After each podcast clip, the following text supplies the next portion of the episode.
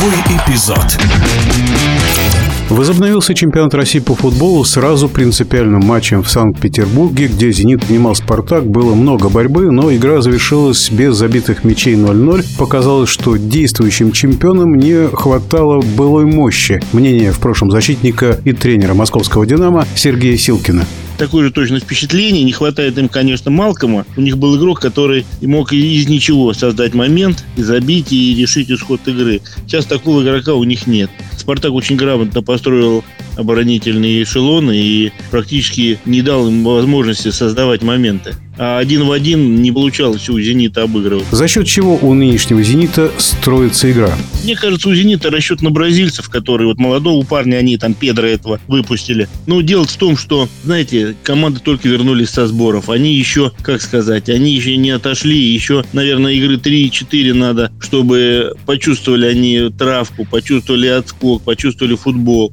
первые игры, они самые, самые неприятные такие. Они, они на жилах. И, конечно, сразу начинать с такой игры это не так просто. Команды, ну, как обычно, не знаю, как сейчас, раньше готовились в плане физики. В первых играх было очень много борьбы, потом уже про футбол уже потом начинали вспоминать, немножко погодя. То же самое и сейчас. Нету изюма.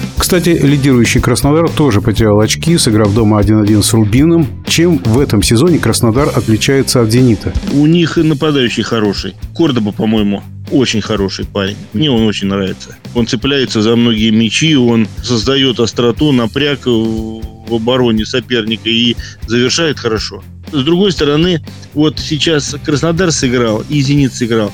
Но если Краснодар будет так вот очки терять, им может не хватить вот этого запаса очкового. То есть Кордоба приблизительно такой же, как и Малком раньше у Петербурга? Нет, я не говорю, что он такого же класса. Ну, очень, очень яркий нападающий, хороший нападающий. А спартаковцы в игре с «Зенитом» насколько показались Сергею Силкину?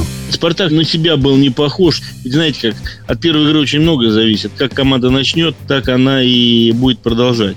Они сделали ставку на то, чтобы не пропустить, не давать «Зениту» возможности забить. Ну, в принципе, они со своей задачей справились. Как можно оценить потенциал «Спартака» образца 2024 года?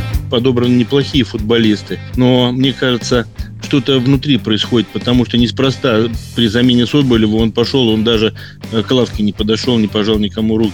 Мне кажется, что там что-то непонятное происходит. А мнение в прошлом тренера московского «Динамо» Сергея Силкина.